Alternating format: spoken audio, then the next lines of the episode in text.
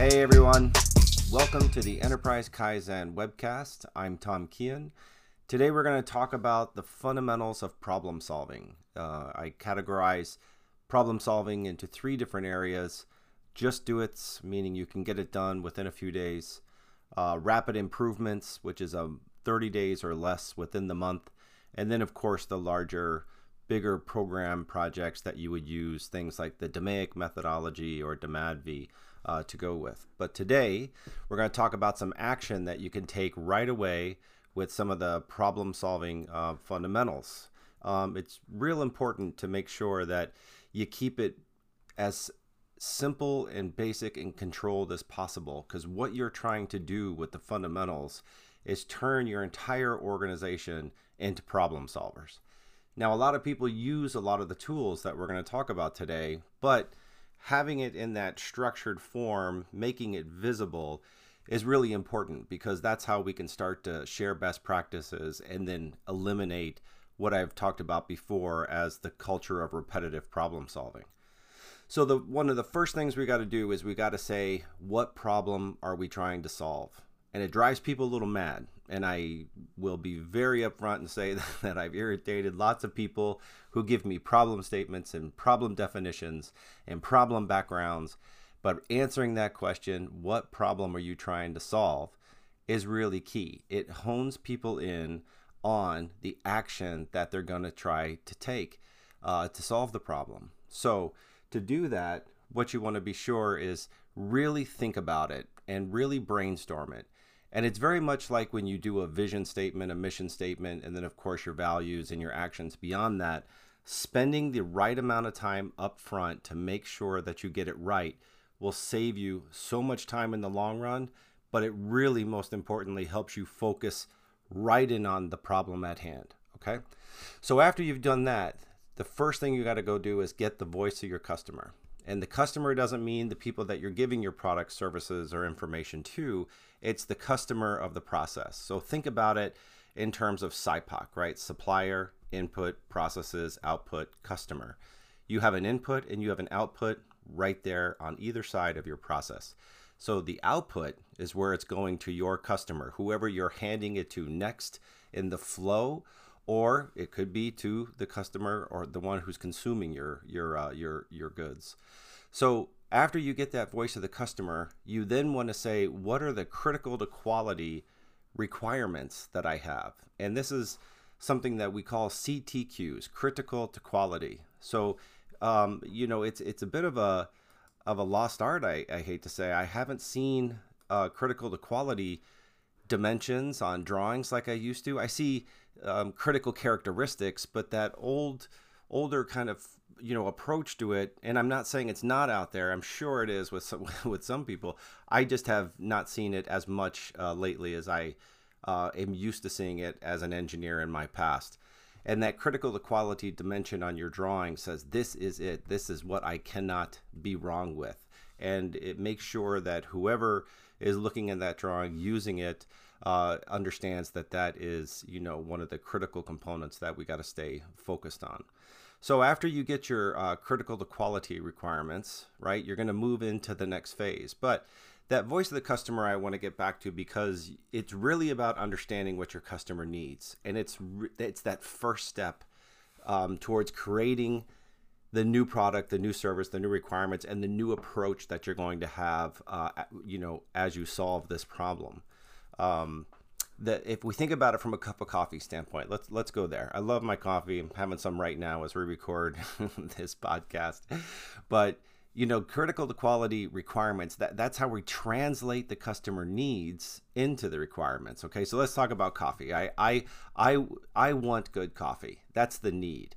And that's hard to measure. I can't just measure that I want good coffee. So how do I measure that? Well, what are the drivers to a good cup of coffee? There's taste, there's temperature, there's cost. And those are the drivers that then go to one step further to say, great, now what's the critical quality requirement for, say, temperature? Okay, well, I want it to be somewhere between, you know, um, you, you, know, 140 degrees Fahrenheit and 180 degrees Fahrenheit. That that's I like a hot cup of coffee, and that's where I want it now it's measurable. Now I can take the voice of the customer and I can actually make it measurable. So that's that's an important important aspect that we have to have before we really get going on. So now we have the critical quality uh, requirements, and now we want to do a five why analysis. What is it that um, you know we're not doing that's causing us? So here, I don't have a hot cup of coffee. Why? Uh, it sat too long before I served it. Why? Well, I was too busy. Why? I just am overloaded and I'm not able to get to the things that I want and I left it on the counter. Th- this is how you do that five why analysis. And that gets you to some potential root causes. That doesn't mean that they're the actual root causes, it gets you to the potential root causes. You take those and then you get into a cause and effect diagram. Here are the causes that I have. The effect is I'm not getting that good cup of coffee that I wanted at the beginning. So cause and effects diagrams, um, you know, they're they're they're they've been called Ishikawa uh, diagrams or fishbone diagrams, but really it's it's about what are the causes from um, materials, methods, um, equipment, people, and then you you you categorize them there to see what it is that's really getting you to the effect. Um, I haven't been a big fan of those, you know, when I see people do them because sometimes they're just brainstorming and people are just kind of putting whatever they want there the whole point is you build it from the 5Y analysis. Then it has a bit more logic to it. So to follow that method of, of using the tools, that's a that's a, a, a very you know critical component. And now that, that I've got that cause and effect diagram and I can start to see what it is, I want to start identifying what are the wastes. So this is where the lean part of it comes in, right? I categorize the eight wastes, I look at my causes and what the effects are and I start to say, okay, where in those eight wastes can I identify, you know, where I'm having some of the problems so I can start to clear the noise. I want to get rid of the noise so that I can focus really well, excuse me, on the problem at hand, okay? And then as I get rid of that waste, I want to say, okay, now I've got to go grab some data as best I can. So I look at the process map, and if you haven't developed a process map for this process that you're looking at, you've got to do that so you can see the steps along the way. There was one that I that I came across, and you know they were they said, okay, well at the machine they they have you know the work instructions, and we went and found it.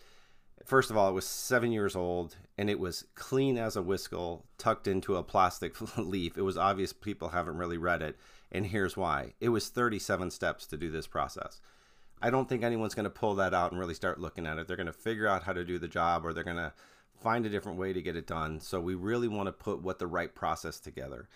A good process map, you know, I I, I tend to follow the rule of eight plus or minus two uh, boxes, right?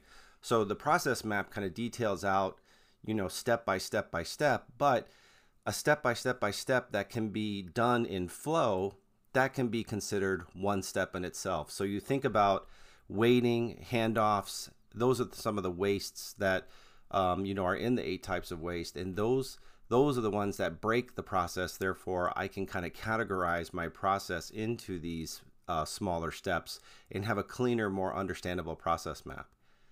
Uh, as I've got that process map, then I want to start to grab data. You know, what is it that I can look at? And so when we think about data on its um, on its really basic roots, there's two types of data. There's variable data and there's attribute data, right? There's data that I count, attribute data, one, two, three, four, good, bad, yes, no. And then there's, you know, variable data, which is more continuous. And think of it as I use a scale. Um, I'm looking at my stopwatch, I'm measuring temperature, and I want to get that kind of data. And then you can also say, all right, is it subjective data or is it objective data? Attribute and uh, variable data are objective data. But if I don't have that opportunity, then I can start to use subjective data. But here's the trick you, you got to be careful when you say, I'm going to use subjective data, which is basically opinion. If I take the opinion the same way every single time and I follow that, I have a higher probability of being able to say that data can now be considered um, objective because I can start to make decisions from it. So that's an important part about the data when you get in. So now you've gotten you know your what problem am I trying to solve? My voice of customer, critical to quality, five why feeds into cause and effect diagram, gets me my process map, my looking at my eight types of waste. I'm grabbing the data and now I can do one of the basic visual managements of data and put it into a Pareto diagram. So I can start to make a decision. These are the things that I want to go after. Um, then, then I can start to use some of the other tools like 5Y, I mean uh, 5S, right? Sort, set in order, shine, standardize, sustain. Um, find what kind of poka-yoke I can put in place to keep that uh, error from happening again. And then I would employ one of the methodologies, either following a good A3 process or an 8D process if you've got a deviation that you're working on, but something that's structured enough to help people lead their way through. A simplified A3 is really great because an A3 tells the story on a page. So I'm a big fan of that, especially for rapid improvement projects that use some of the tools that we're talking about today.